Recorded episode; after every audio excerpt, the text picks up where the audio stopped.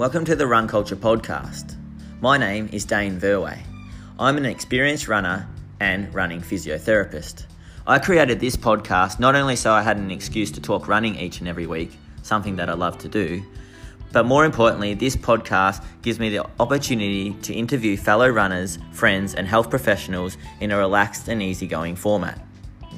This podcast is designed for the everyday runner, so we can all live, learn, grow, and enjoy everything there is to running together. I hope you enjoy the show.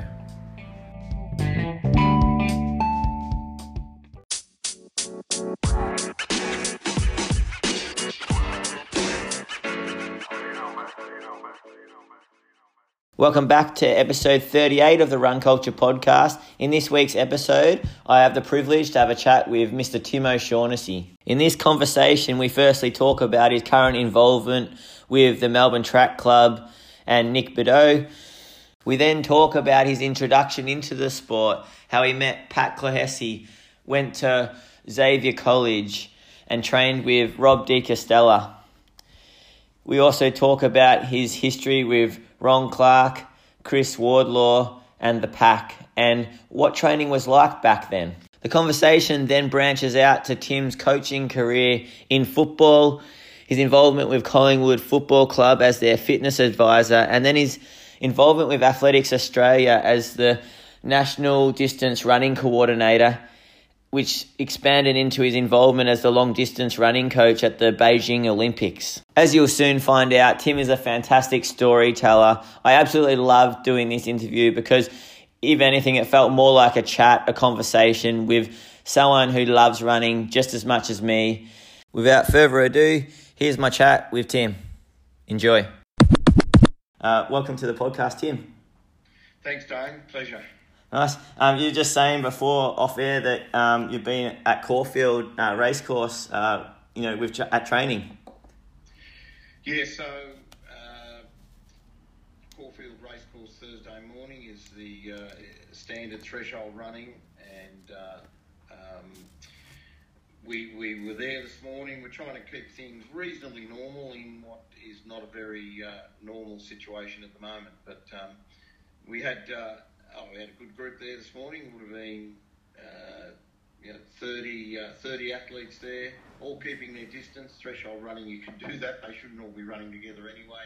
Yep. And uh, it um, well under the, uh, the the recommended uh, limit of about 100, I think it is at the moment. So um, look, things are changing, and uh, we we're not really sure what, what will happen from from here, but. Um, uh, look, so far, yeah, they, have continued on training, even though intensity is not what uh, what it would be if they were training for the Olympics or training for nationals, which um, you know would you due up pretty much, uh, um, you know, next yep. week. So with uh, that's with the Melbourne Track Club guys, and and is it also with um, um yeah a lot of your squad as well?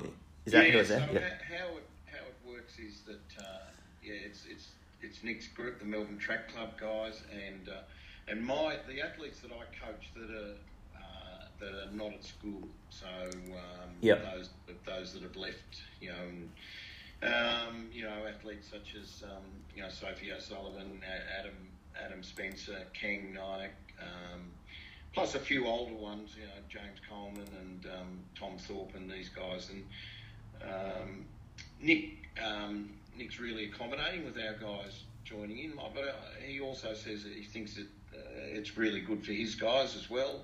Keeps them pretty grounded.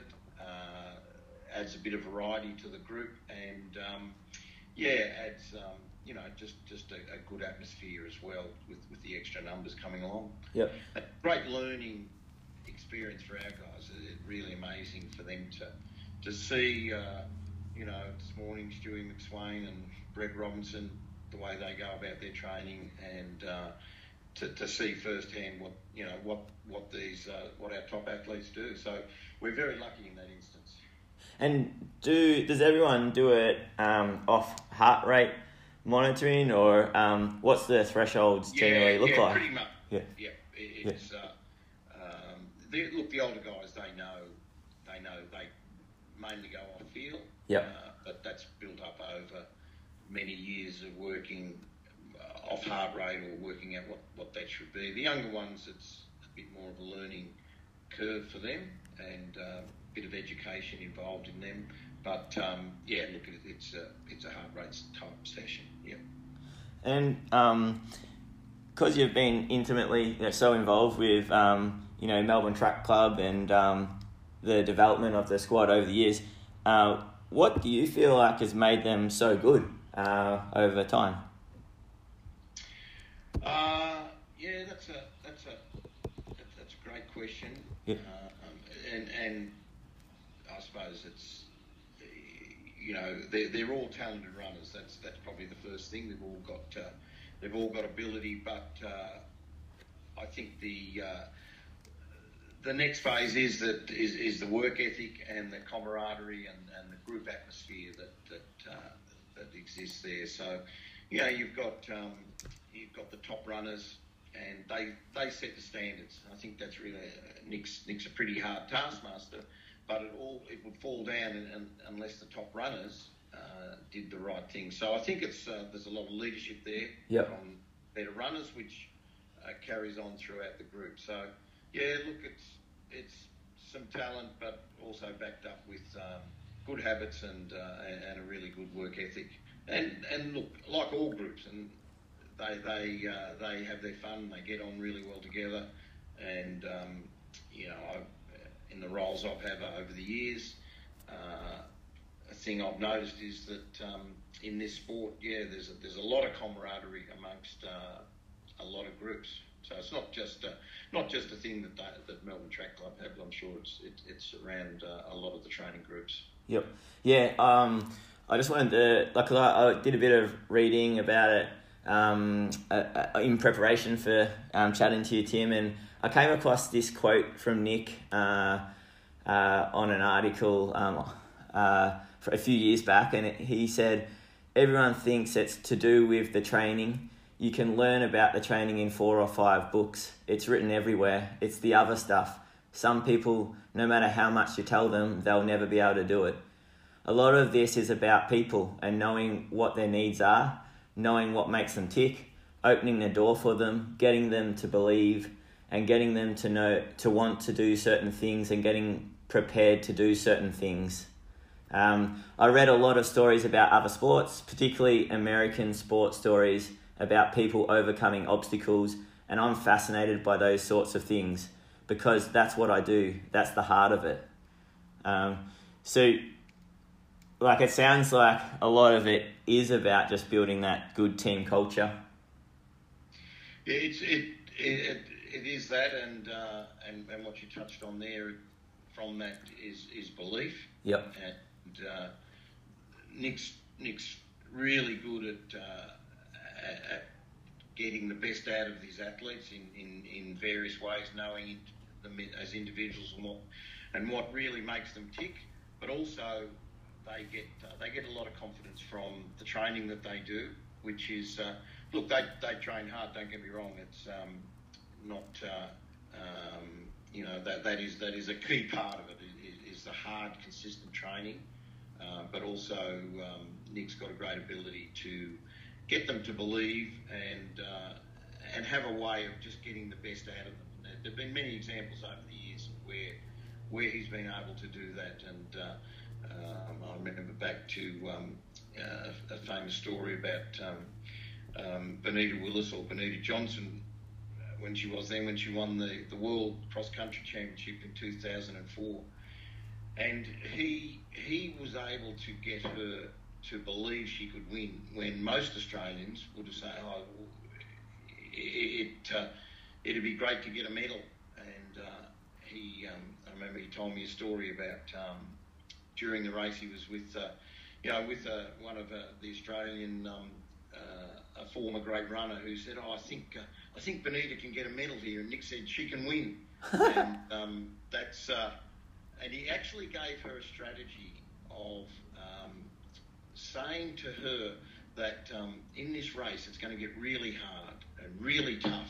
Yep. And, uh, but when you get to the finish line, it'll all be worth it. The pain will be over. He said it's just like just imagine you're holding a uh, a bar and it's above a, um, a pit and you're about six, eight feet high, and if you let go of that bar, then you're going to fall and you're going to fall into this pit and you're going to really damage, you know, you're going to break your legs. It's going to really, uh, you're going to really going to do some damage. Yep. You, so the analogy there is to, to hold on, hold on, hold on to the Kenyans, and then when you see a chance, when you get to, to close to the finish, go for it. Yep. And when you cross that finish line and you let go, just imagine there'll be some uh, mattresses there below, and you and you'll you'll have a soft landing. Very very simple, but Benita said that she was thinking during the race, I've just got to hang on here. This is tough, but when I get to the finish line, um, you know, it'll be there'll be a soft landing and it'll be easy for me. So lots of examples of that, and and and you have to actually um, come up with different things to different athletes. Mot- a Mottram would be different to a Benita, how you would motivate them, and Nick's fantastic in doing that. As in, like reading different personalities and. Yes, yeah, exactly. Yeah. Yeah, yeah. Um, and then, uh, like with Stewie McSweyn's uh, rise, uh, I remember chatting to Dave McNeill um, uh, several years ago, and he was saying that um, yes, Stewie was performing really well in training, um, but seemed to lack a little bit of confidence once he got to race day, and probably wasn't you know carrying through what he showed on the training track just yet. But he he sure sure is doing that now. Um, do, do you feel like um, I mean it's been really amazing to see the rise that Stewie's had um, uh, under Nick. Um, uh, what what what what do you put that down to? Like, w- w- is a lot of that just training over time, but is it also that he Yeah, believes in himself now? Like, I think what Dave's saying, uh, Yeah. yeah. probably right. That Yeah. uh, the belief side of it.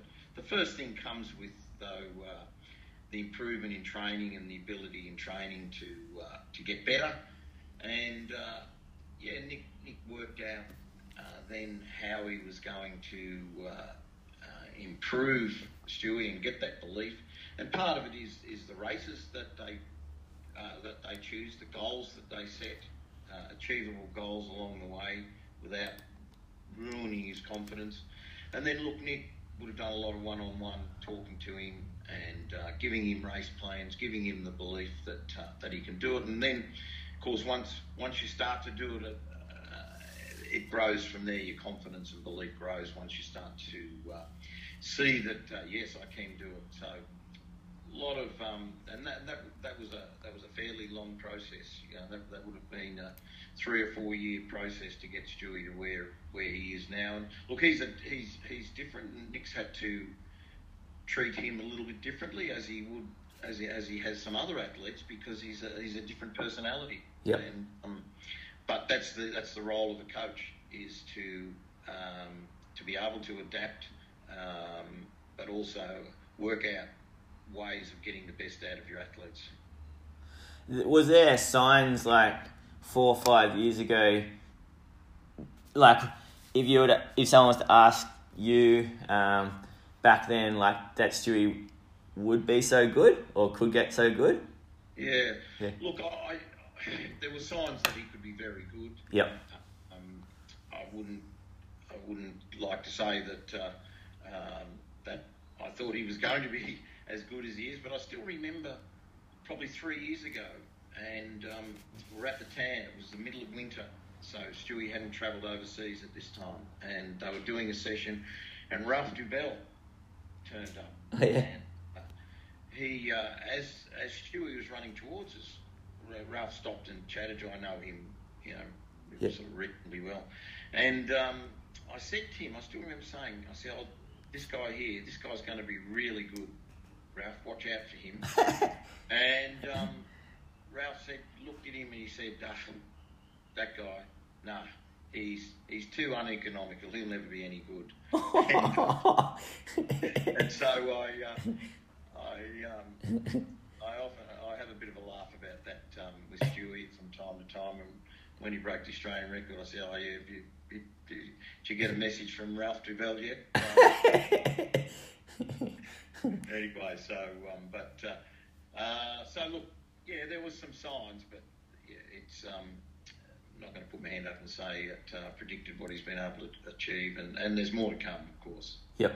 No, I think that's so good for so many runners to hear. Like, as in, because um, like I see so many runners, you know, stopping or giving up quite quite early, or thinking, you know, after six months of training, that's as good as they're going to get. Um, so, you know, it's it's nice to hear that you know you just you know year on year, um, you know, it's a kind of a sport that your physiology and your confidence just keeps growing and changing um, if you just keep sticking at it.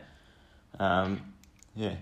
Yeah, no, and that, that actually was a message I was I had with a couple of athletes this morning that are you know their first year out of school, and I said, look at these guys, look at uh, um, you know your Jack Rayners who was there this morning, and um, Brett Robinson, and how long it's taken them to get uh, to the level that they've got to. Jack's a really good example. It's it's it, it's taken him a number of years. Uh, he's been a good runner, but to be a very good runner, it's it's taken him years. And when you're 18, as these guys are, it um, it can be a bit daunting to say, well, look, it's going to take you three or four years to get of hard work, but that's that's what it uh, that's what it's about, and and you, you, try to, I suppose, yeah, be um, be honest with them, and um, uh, but also try to create an environment that they will want to keep running for two, three, four, five years to to be the best they possibly can. Yep. How's Jack going now? Yeah, Jack. Uh, uh, he's picked up pretty quickly. We were, we were quite amazed this morning at. Uh, he's only been back a few weeks and only started sessions just recently. And um, no, he's he's look, he's just one of those guys maybe that doesn't lose too much fitness in because he didn't do he did some cycling, but he with his injury he wasn't able to do a lot of uh, cross training, so he did some cycling. But he, yeah, he um, he, he was re- he was really good this morning. He got smashed a bit on Tuesday. It's a bit harder when you're doing they were doing like um, you know 400 repeats off 30 seconds. That that um, that hurt him a bit, but the threshold stuff today he was uh, yeah. He, he, he was he looked really good. Nice. Um, and on, on so on Tuesdays is that the t- typical um, routine? Is that to go um, to Waverley um, grass track and? Yeah, so in over the over summer it's uh, um, mainly Waverley. Uh, well, the last few weeks it's been a Moorabbin uh, track because there's been some carnivals and so forth on it uh, on the grass at Waverley.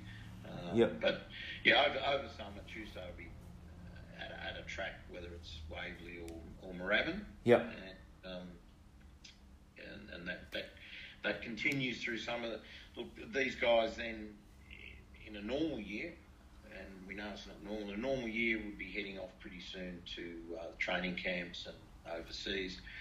The guys who don't go, I'm talking, you know, males and females here, uh, after a bit of a break, would head into the tan on a Tuesday morning. So it's um, yeah, tan in winter and uh, um, track uh, on a Tuesday over over the summer months. Yeah, and what what are some typical sessions that um, uh, you sort of like um, getting the runners to do on those on the Tuesday? Well, the, the really the interesting thing about Tuesday is that no session is ever the same.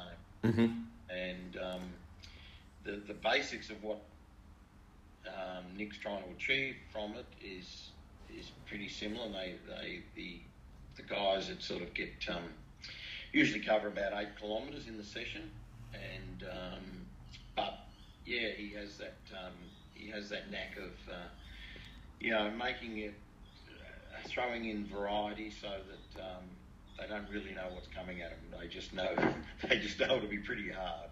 And yep. Uh, it's always interesting that uh, you, you, get to the Tuesday session and um, generally they're a bit quiet. Um, training, there's not a lot said. I've been over on their training camps. I remember a couple of times in um, at Mount Laguna. And it's about a 50 minute drive to the to the track when you're in Laguna, and uh, I can I was I was in a car and there was about for one of those uh, sort of you know um, a car that holds about eight or nine. I think there was six or seven in the car.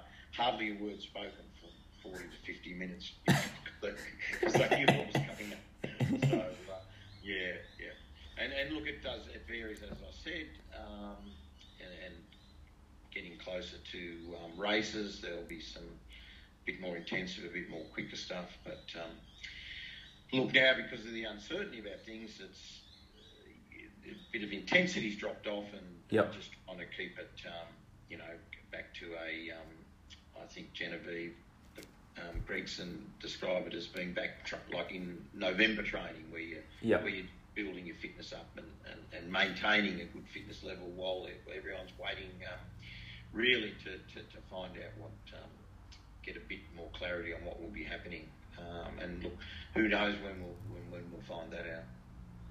Um, and Brett must be feeling pretty good, like with the Australian record in the half half marathon, like breaking sixty minutes. And I think like he's a perfect example of um, because uh, like he would have been a bit disappointed with his New York marathon result, and like perfect example of um, yeah, just rebounding from a, a a negative result and then suddenly you know running an amazing time. Um, yeah, it, it's yeah. um, yep. yeah. Like, what, what do you have to say about that? Yeah, yeah.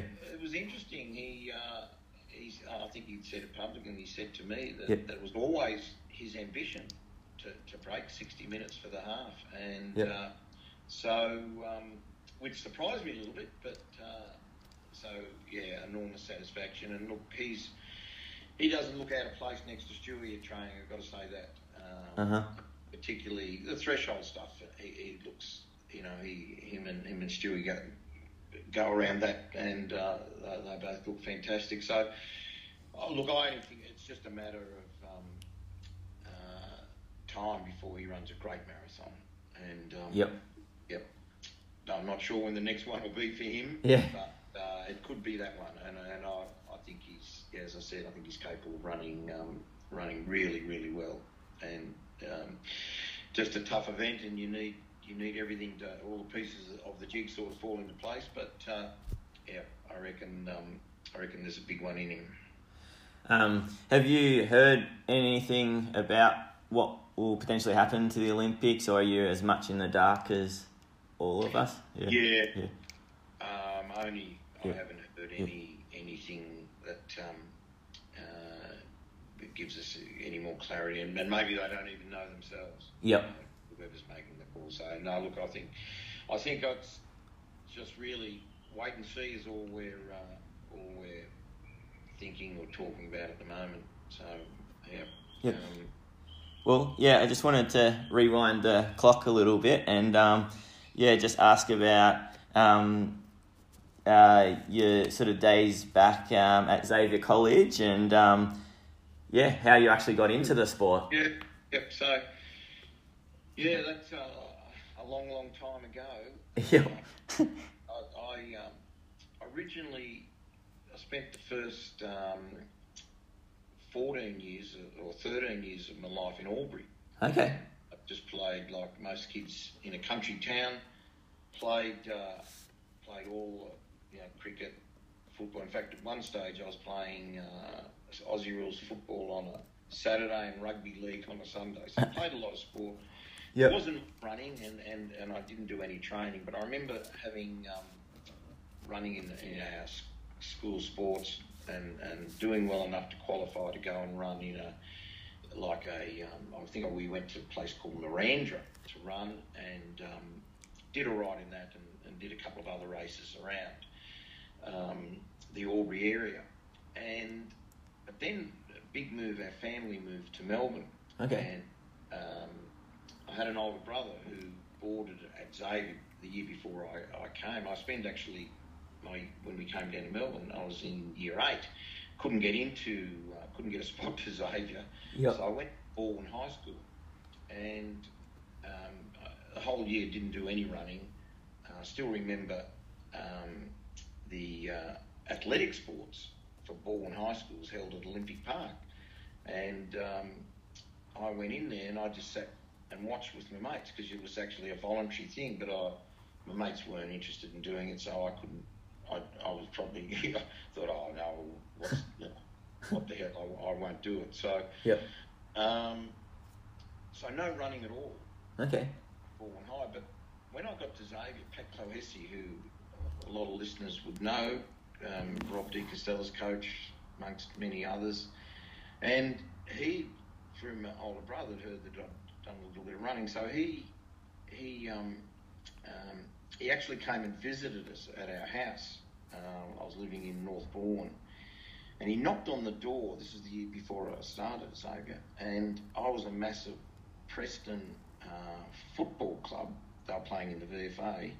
I was a massive fan of them. He and in typical Clo uh, poor timing, he came in and it was three quarter time of the grand final.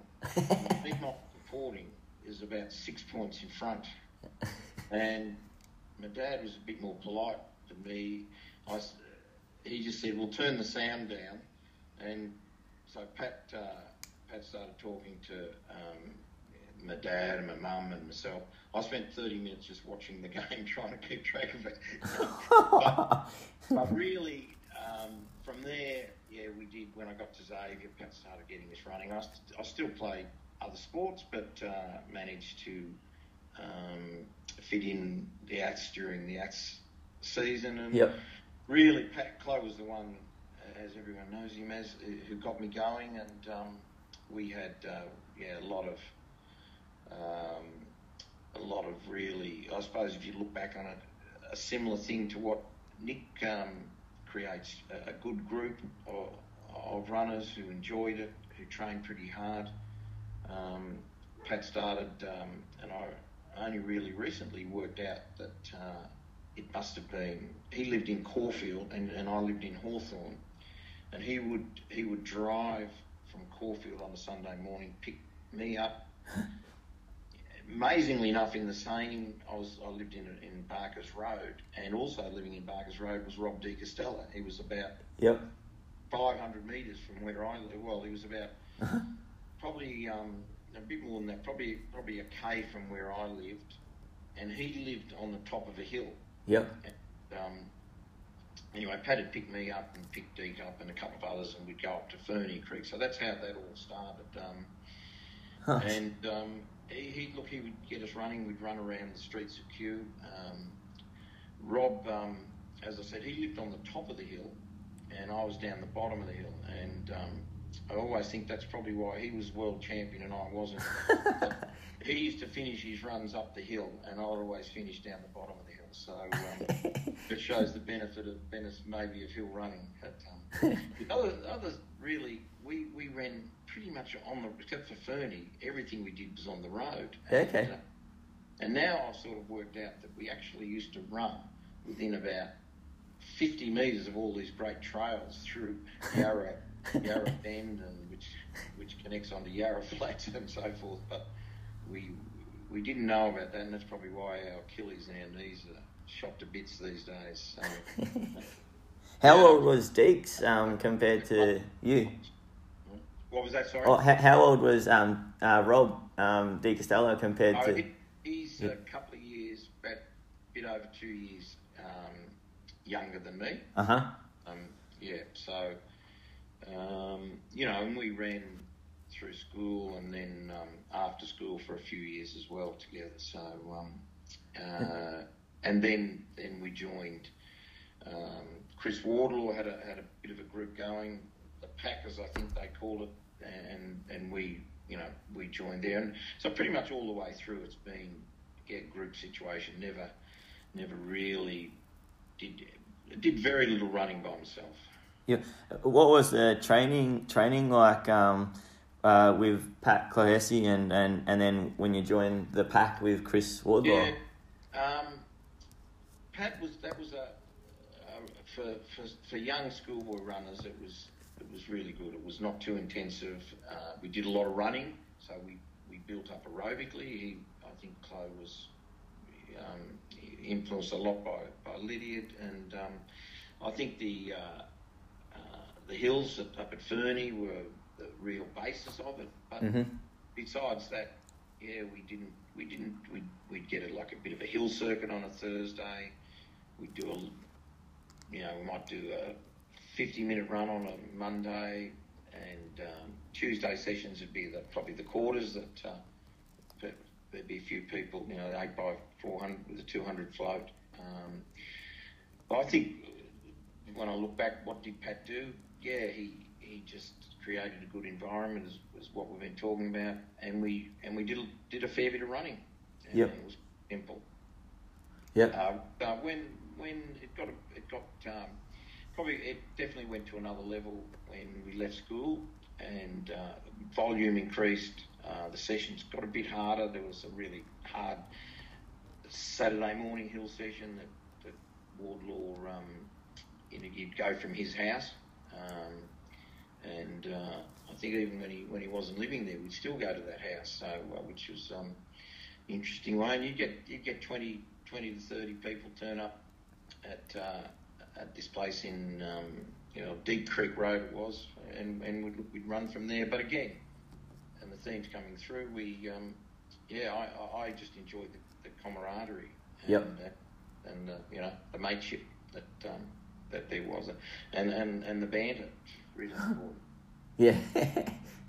With that Saturday session, the the real hilly um, uh, sort of uh, session, um, uh, what was the structure behind that? Like, was there a certain time that you had to run, or uh, distance, or um, yeah, Yeah, most of the the training in that time was not as um, structured as it is now. yep, Uh, as far as volume goes, as far as intensity, as far as heart rate, um, it wasn't as structured. But when I look back, it was uh, it, it did actually um, some of the principles that, that we have now would we would do them nearly by accident. Uh-huh. most of the runs would start off pretty easily, and there'd be a, a big group, and then it would it would wind up, wind up, and then really hard at the finish. So you might start off with a big group, and then it'd be uh, you know survival of the fittest at the end. Even the easy runs, we used to have a run on a Friday night from. Um, we actually had for some somehow I'm not even sure how we had access to the Richmond Footy Club club rooms, and you, we'd get 30, 40 guys, mainly guys. There was no, there was some girls there as well, but we'd meet there and run around the tan. And, and for the first half of the run, if not probably two thirds of the run, most of the group would still be together. And then guys like Dee could build it up, build it up, and there was a bit of threshold running in that and a bit of hard, intensive effort at the end. Um, but it wasn't a uh, full out run right from the start. It was it was something that, that we built up. Um, probably the only um, one of the things though I think was different. We didn't do the long reps that uh, is, is pretty common these days in Yep. regard to 1k reps or 800 reps or 2k reps. So um, that uh, informally that might happen in a run, but but never.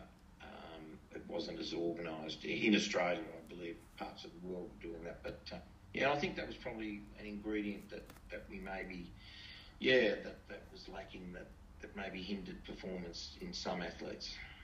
And of those 20, 40 um, guys that were rocking up to runs, uh, were they some of the best runners in Melbourne at the time? Yeah, they were, Yeah. but it was there was a big and there was a cross section of um, abilities. Um, a few characters came along. yeah.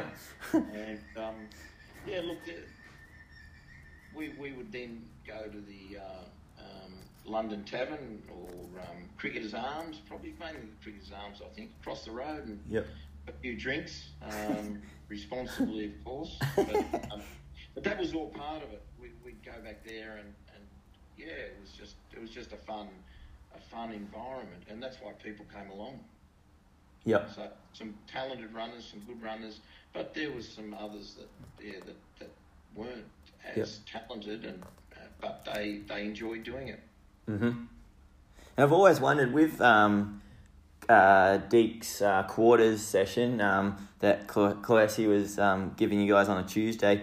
Um, what's the origins of that? Like, who who who came up with that session and how and what why? Yeah, Yeah, that's yeah. um. Oh, gee, I, I don't know. I don't Yeah. know whether it goes back to the Ron Clarke days or not. Okay.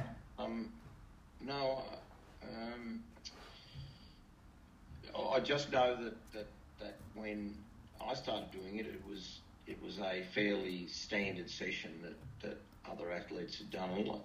So um, I got a feeling Clarkey did. If he didn't do that, he did something along those lines. Yep. A lot of meaning evolved from what those guys, you know, Trevor Vincent and uh, John Coyle, what those guys were doing in the well in the 1960s. You know, we started doing that in the 70s and and 80s, and then it then it started to get a little bit more um, um, organised and, and a bit more, um, you know, scientific, I suppose. And who were some of your inspirations at the time um, that really like inspired your running um, uh, around that age? Yeah, well, I was, I was, uh, I was lucky enough, and, and I suppose if I'm looking at some of the young guys now who who been able to sort of you know be um, be around you know Stewie and and Brett and Jack and all those guys and Ryan Gregson, but um, so I was lucky enough to do some running with Ron Clarke Mm-hmm. when I first went up to the Dandenongs, uh, I reckon I was like maybe 15, 16. And the first time I went up there, we didn't meet at a cafe. We actually met at a, uh, a guy's house. And um, Frank Frank McMahon, you know, and you, you, I'm sure you know the McMahon family. Yep. And and that's really how Ferny um, uh, evolved because Frank bought a house up there in and uh, in the Dandenongs, and he he rang a few of the guys and said he said, "Oh, I've been looking, you know, at this house where I'm up, where I am. There's some really good spots to run. You should come up and try it."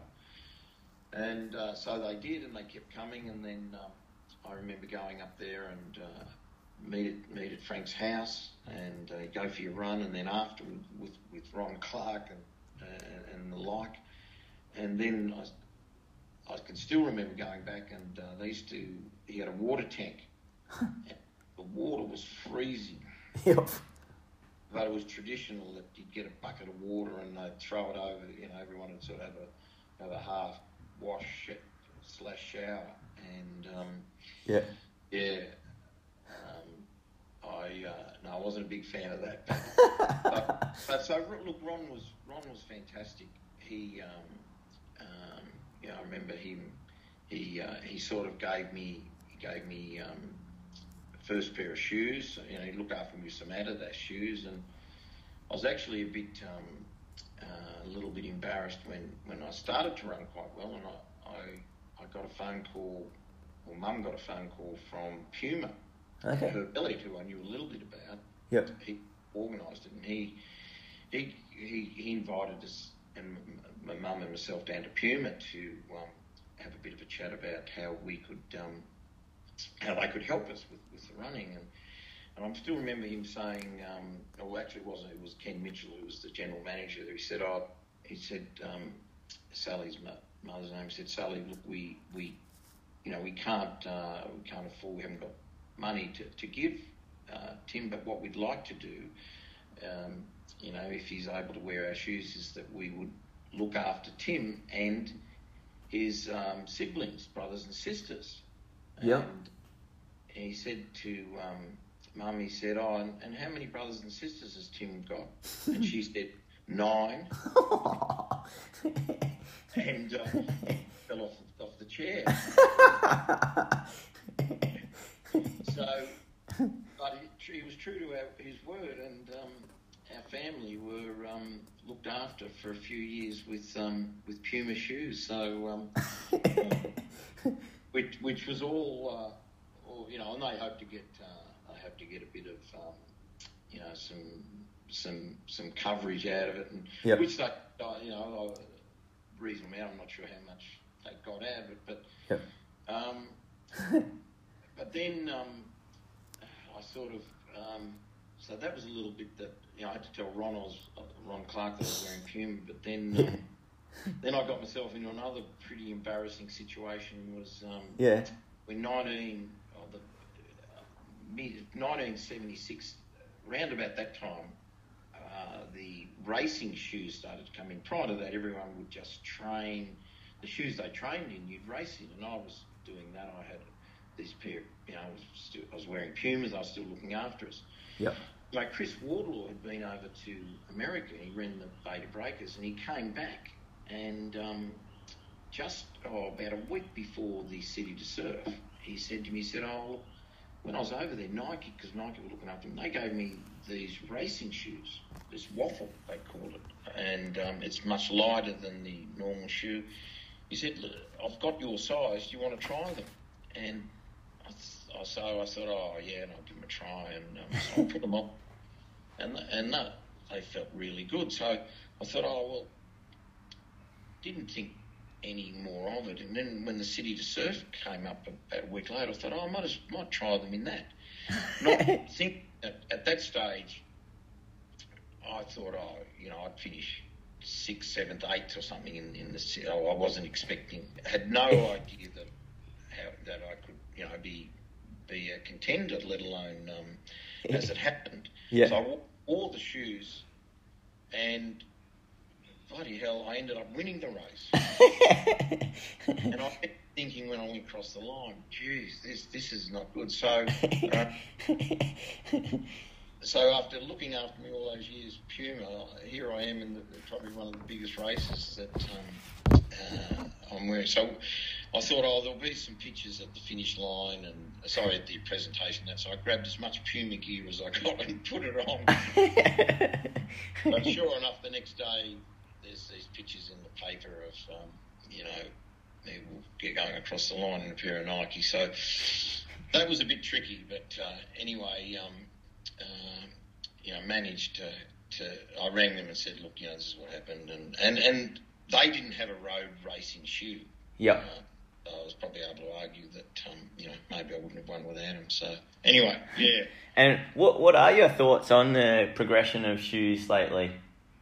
Yes, it's um, oh, I'm probably not the, the, the best person to ask on that because Yeah. I'm as up to date to those people who've run in them. But Yeah. look, it's it's a really uh, yeah the murky the whole thing is probably the best way to to describe it, and um, Yeah.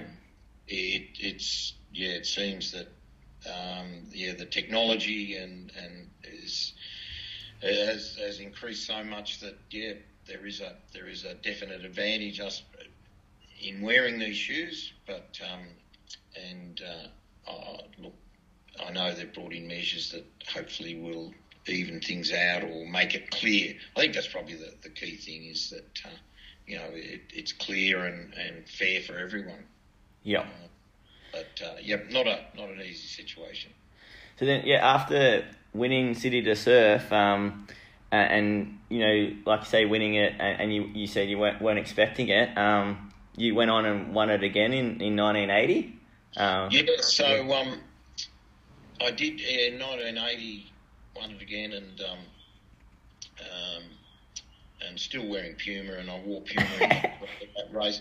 And actually, the next day, I couldn't believe it. There was a there was an ad, a full page ad in, in one of the Sydney papers, and it and it had um, the headline was two Pumas uh, won the city to surf yesterday, and um, and then it had one was on Tim O'Shaughnessy's left foot, the other was on his right foot. So anyway, I thought, oh, well, I've um, I've, I've I've sort of earned my stripes there anyway. So um, they they were they were happy. Uh, the old saying, "All's well that ends well." So yeah, won it um, both times in Olympic years. So um, yeah, okay. um, yeah, might have been that the best runners were at the Olympics. Um, in '80, it wasn't a super strong field, but in 1976, it was like the guys were back from the Olympics. But Yep. you know, um, I think Deek and, and uh, might have been second, and Chris Wardlaw ran it. I remember, and Jared Barrett, one of the guys from the Olympics. But yeah, maybe maybe they we caught them off guard. But in 1976, the the start was um, it wasn't um, seeded. So basically, um, I remember when we turned up about oh, probably an hour before the start of the race, the queue from the start it was 300 metres long at that stage. Oh, really? remember looking around and I saw, you know, the uh, the other guys, you know, Deek and um, Chris Wardlaw and stuff, and I said, "Geez, what are we what are we going to do here? I'm not going to get the queue here, are we?"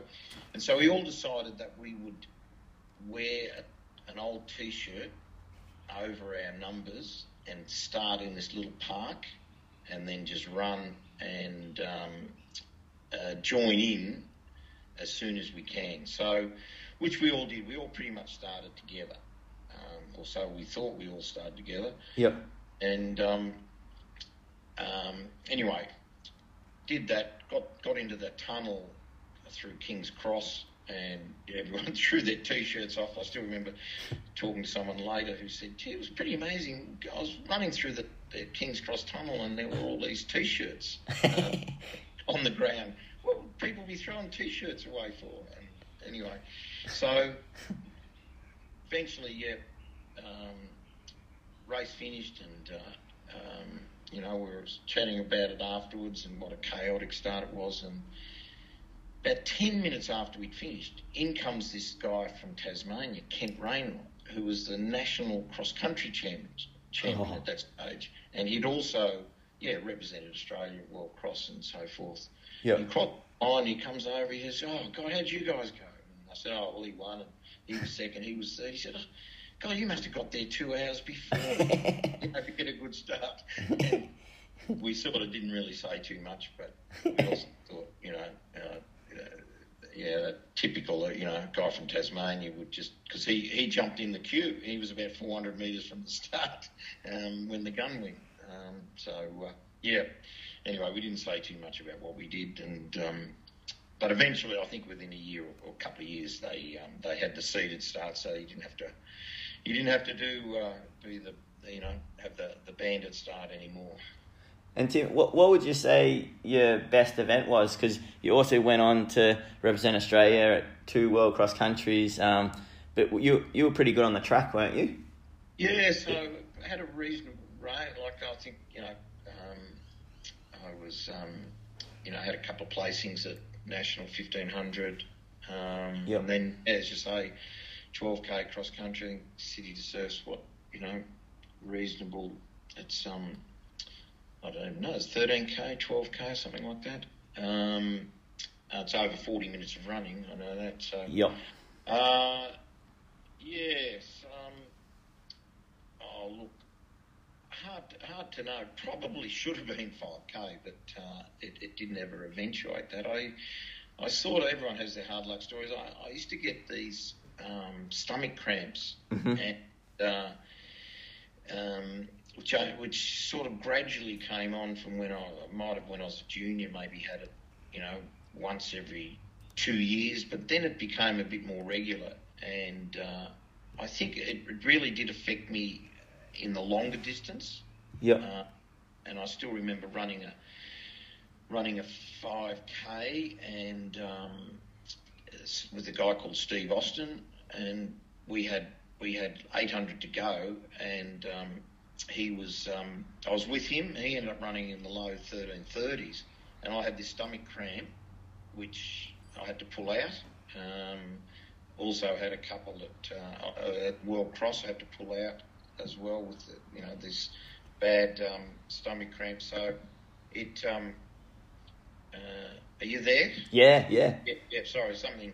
My phone. Yeah, um, and yeah. So I think that if I, I, tended to concentrate a bit more on fifteen hundreds. Yep. And because of this problem that I was getting with, um, I call them stomach cramps. Actually, it was like a really severe spasm in the in the um, abdominal muscle, and was never able to. Had a lot of doctors look at it. Was never able to get to the to the bottom of it. I've heard occasionally of some other runners having it. Did did Tom, Tom your son ever get it? Hmm? Did Tom ever get it? Your son? No, Oh, no, no. Tom. Tom never ran far enough. I think. Uh, uh, Tom Tom was a pretty good runner. He, got the best out of himself, but um, Yep. he uh, I sort of joke he's because his mother Marion she was a, uh, 400 meter you know Australian champion and um, and then you know I was sort of a 800, 1500 metre runner, and I think I've got some of Mum's genes and some of my genes. And probably the ideal distance was 600 metres for Tom, but uh, Yep. he needed to go and run the indoors over in the states. And look, he um, loves his running, and, and he's got a lot out of it. And now he's got a got a, a great job involved in athletics. So it's been um, yeah, it's been pretty good to him. You've had uh, you, you like I was look, looking um, online in, in researching for this interview, and I, I just like I was amazed at your your knack of getting some really cool jobs. Um, like I saw, you know, that you got into sort of more the football coaching, and um, yeah, um, initially started um, helping out at Sa- Sandy Football Club, and then um, were a fitness advisor at, at Collingwood. Um, and, and then you know head, head coach at Old Xavier um, Football Club where you got three premierships, uh, and then went on to Ajax, um, and then yeah Caulfield Caulfield Grammar, and Yep. then yeah your, your brother Ralph um, had also like had some you know great roles at, at Sydney and GWS um, as an analysis and strategy sort of role, Yeah. um, and, and then yeah also all your history with Wesley Grammar and um, and then also getting getting the gig with um, AFT Australia as a national distance running coordinator. Um, yeah, h- how'd you get into? Um, Yeah, so um, yeah, no, it's it's, and I think it's um, having having different experiences has has held me in good stead. So uh, Yep. um, initially, um, yeah, the first sort of job I had was was was a sports director or you know sports coordinator at um, Xavier Junior School, and then I sort of from there went on to, to Melbourne Grammar and, and did a similar role. Um, but I, I was lucky enough, I was uh, um, actually knew Gubby Allen or Graham Allen, who was involved with Collingwood Footy Club. And mate of mine, um, Jared Sholly, I was at his wedding and I was actually happened to be sitting next to, to Gubby Allen and he told me there was a position coming up at uh, at Collingwood Footy Club in the in the fitness area. Yep. And um, he's, I he said to me, "Oh, would you be interested?" I, and I said, "Oh, yeah, I'd really be interested in that." And um, he said, "I'll give me a call next week." So he, uh, so I rang him, rang him the next week and said, "Look, um, yeah, from the wedding. What is there a role?" He said, "Yeah, look, there is a role where we're doing we're, doing some interviews and, and so forth at the moment." He said, um, uh, "Yeah, and I'll, I'll put your name in the ring." So I had in the ring, and he. Um, so then I, a couple of days later, I got a phone call from Leigh Matthews, and uh, he said uh, he, he actually lived very close to where I was. He said, "Oh, can I meet you?" And uh, um, Leigh Matthews, a legend. uh, I said, "Yeah, look." And so we organised a meet down in um, Hampton, and I still remember turning up there to what I thought was an interview. Um, really nervous, and uh, uh, anyway, we're about ten minutes into it, and he's the way he's talking. He was being very specific about the role that I that that was involved, and Yep. specifically what I was doing. And, and it was only after about, you know, a little bit after that, I realised actually I had the job. no one had told me. so, anyway, so that was good. So I got involved. Uh, the, yeah, it was um, uh, senior fitness advisor was the uh, Uh-huh. was the job, but the players abbreviated that down to um, so um, instead of senior fitness advisor, they they call it um, uh, SFA because that's that's how much work they reckon I was doing.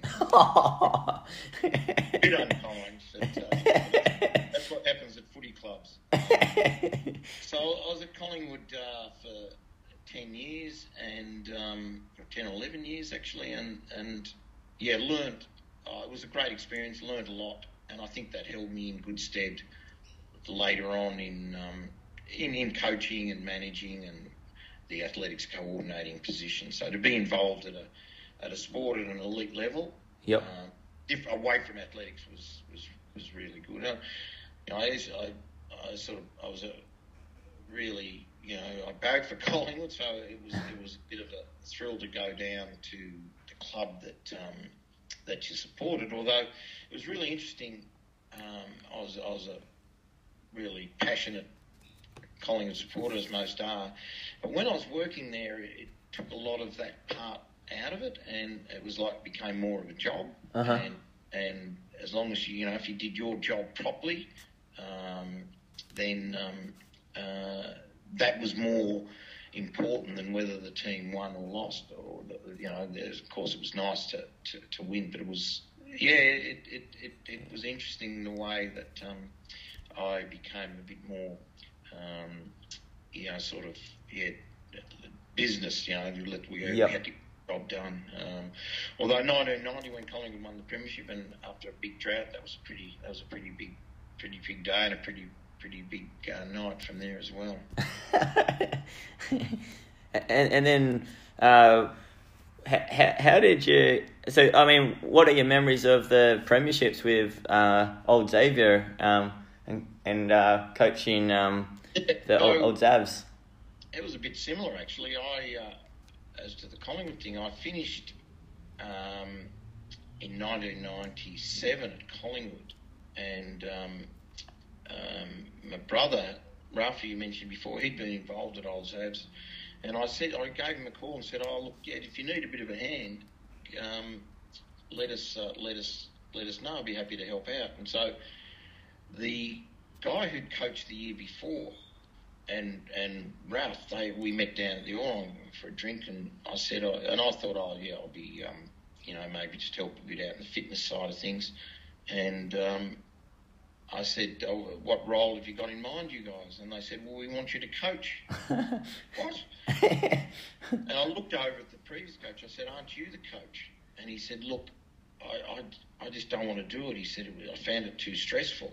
Uh-huh. And uh, anyway, so I've, I, I thought, oh well, yeah, I'll give it a try. And um, look, it was a great club. Had a lot of a lot of really good players, and um, yeah, we were we were we were pretty successful. The club won six premierships in a row. I was coach for three of them, Yep. and then um, uh, I, I was there for five years. So um, Yep. uh, uh, again, the players reckon that um, um, they won three premierships and I lost two. So uh, it's a hard world. Did you find it stressful? Like, Uh, because that was that your sort of introduction into coaching. Yeah, look, not really. Yeah. Um, no, it, it, it was, um, uh, uh, you, you know, you'd, you'd build up for the games, but no, it was, no, I, look, it was, it was great. I you know, thoroughly enjoyed it. Um, and, no, I had good players and, uh, oh, I, I, used, to say to them, you know, that people would ask me, um, you know, what makes a good coach? And I'd say good players. And, and I'd say, well, what makes a great coach? And I'd say great players. So,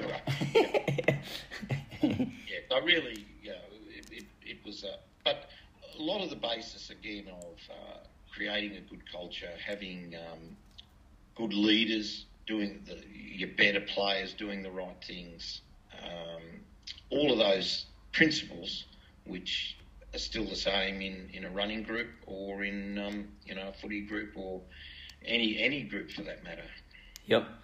And then from 2007 to 2014, uh, you you were the Athletics Australia National Distance Running Coordinator, and and then in 2008, um, the Beijing Olympic um, distance coach. Uh, yeah, what are what are like what are some of your great memories from that role? Yeah, it, it uh, um, oh, it was a you know a, a role that um, that, that that I love doing, and uh, yeah, I was very really lucky um, that uh, that uh, you know particularly um, in the early days, well supported and uh, got um, to be involved with a lot of teams.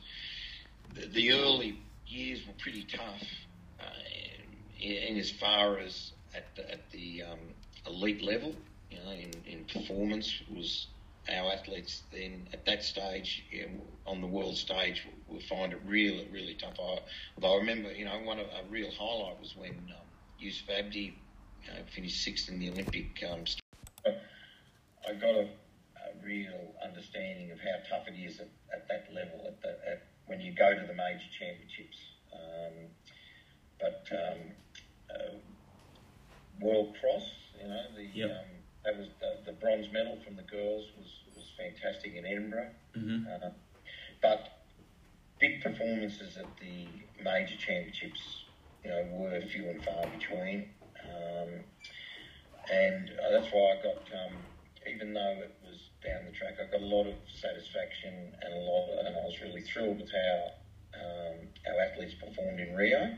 Yep. Distant athletes to to to to be able to um, the performances there I thought were fantastic, particularly the girls in, in the you know the, the at, at right at the pointy end, and it's probably a, a pity now we um, you know with, with what's going on with the, the the Olympics that we don't get a chance to build on that in um, Tokyo. It will happen some stage, but um, not um, not at uh, not in the short term. Um, but look, the role, uh, yes, it, it it probably didn't end up the way it was supposed to. Um, it was it was designed initially to have an, um, a hub out of um, the VIS, mm-hmm. you, you, would bring athletes in from um, from all over Australia to um, you know to to be have well world best practices, but look, there was. It, there was never a budget that was going to sustain something like that. Um, so really, what we had to build up was um, relationships with coaches and with athletes, and and to give them opportunities with either travel or competition or camps and so forth. And um, you know, we had. Um, um, I think one thing that that that that was really um, beneficial was the junior camp that we'd run at Falls Creek.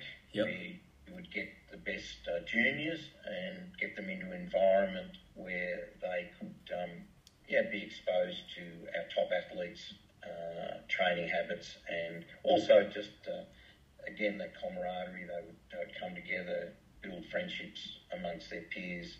And, um, and I think that from there, the training camp, um, the education on it and the value of training camps was uh, instilled in them, and I think that's followed on, and the numbers at, at Falls Creek mainly, but there are other training camps around Australia, um, really grew from the fact that um, yeah, we, we, we were bringing in 25, sometimes 30 juniors each year to, uh, to Falls Creek.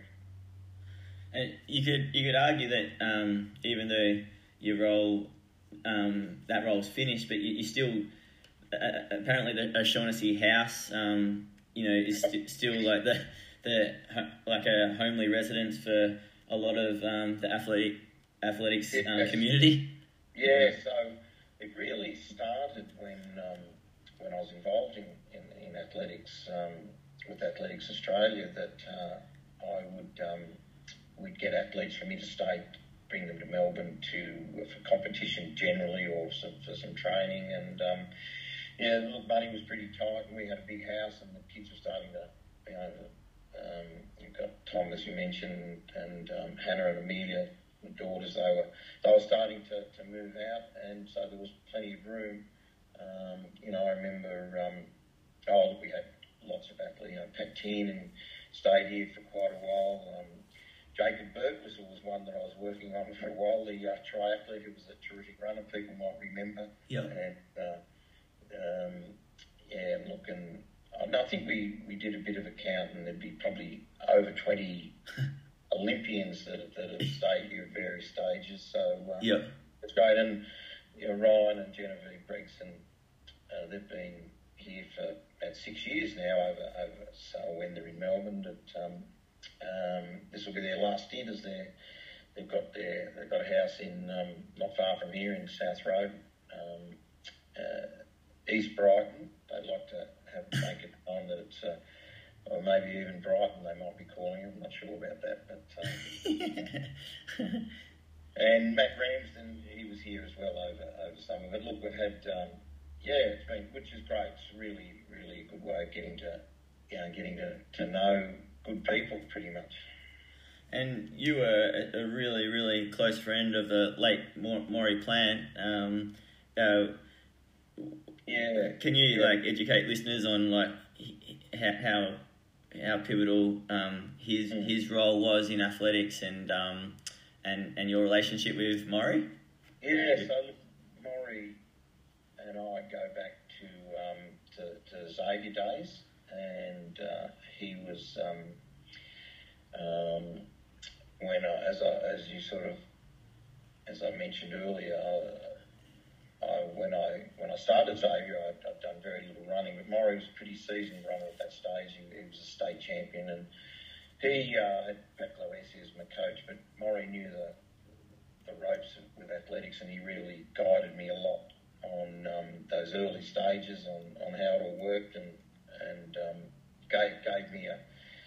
I think he he really, um, you know, got the message that to, to aim high and to, to be the, the, to be as good as you possibly can. And, and um, I, the decision to go towards athletics instead of some other, you know, the other sports, um, you know, Murray was a factor in that.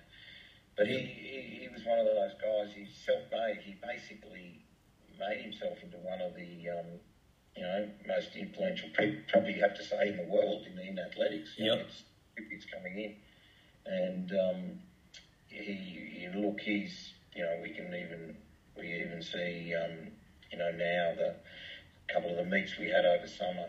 Um, yeah, it stood out that um, you know we, we, were we were missing Maurie there. So look, an enormous loss, um, and, and and a friend I'd had for well since I was you know for over over 50 years. So um, thinking still of, of him and, and, and his his his boys, his three boys, and um, you know um, how tough it must be for them. Yep. Yep. Well said. And then I just wanted to finish off with like um, three, you know, three last questions. Um, uh, who's the funniest member or person on MTC? Oh, geez. Uh, I could, have, uh, could offend a few people here. yeah. Look, well, Ryan, I because um, because I, I spend a lot more time with Ryan. Yep. And um, we have a probably a very similar sense of humour, and uh, he's always picking up little things that they'll they'll text me or he'll take a photo of that he's found in the paper, and vice versa. So, yeah, and um, uh, look, um, both Ryan and Jen actually, they're, they're they make me laugh. Yeah, people, people. Um, I put I put them both down as, making me uh, making me laugh, and just like little, yeah, little they pick up on. So yeah, yes, and that'll keep things happy around the house as well. I think you're just protecting yourself there. uh, most talented runner you've ever seen? Oh, uh, I've always said. Uh, Yep. Um, and um, Stewie's, yeah, Stewie's getting close, but no, I, I would. Um, uh, look, I had the, the privilege of um, riding the bike a lot when Craig was, was running, and um, he, he was amazing um, to be right, some riding with him or just behind him, and you just watch for a guy of his size the uh, how fluent he was, how powerful he was, um, and uh, some of the some of the things I saw him do in training were incredible. What, so, what's one of those sessions that really? Well, he ran a sub four minute mile in training one stage. Oh, really? In, in, in reps where he was going uh, hard, doing a fast 400, uh, doing a mile where he'd go one lap hard, one lap easy. He was like doing 63s, 58s, 63s, 62, 58, you know, 63, 57, something like that. He was, um, or, you know, so he, yep. he, um, yeah, so he, I think he did a session where where he was doing his miles, and he did maybe one in in the slower ones were in 62, and the quicker ones were around 58, so around four minutes. Pretty, pretty, pretty handy. Was that that session where, like, I think um, uh, la, la, uh, last year at World Cross, um, you, you told me that you had to clear. There was a few little athletes. Yeah, yeah. You had, had to clear the track, and then they all watched. Yeah, yeah, yeah, yeah. yeah. So, um, no, he was um, he was pretty special. Nice. And and then lastly, um, what's your favourite part about this sport? Uh, yeah, well, look, it's um, without without athletics, my whole life would be be different. Um, uh, obviously, through that, um, met Marion, and um, you know, we've been we've been married uh, since 1978. Yeah. Uh, um, our, our, kids, and uh, have um, been brought up in the sport. And uh, as I mentioned, Tom Tom works there. My daughters love it.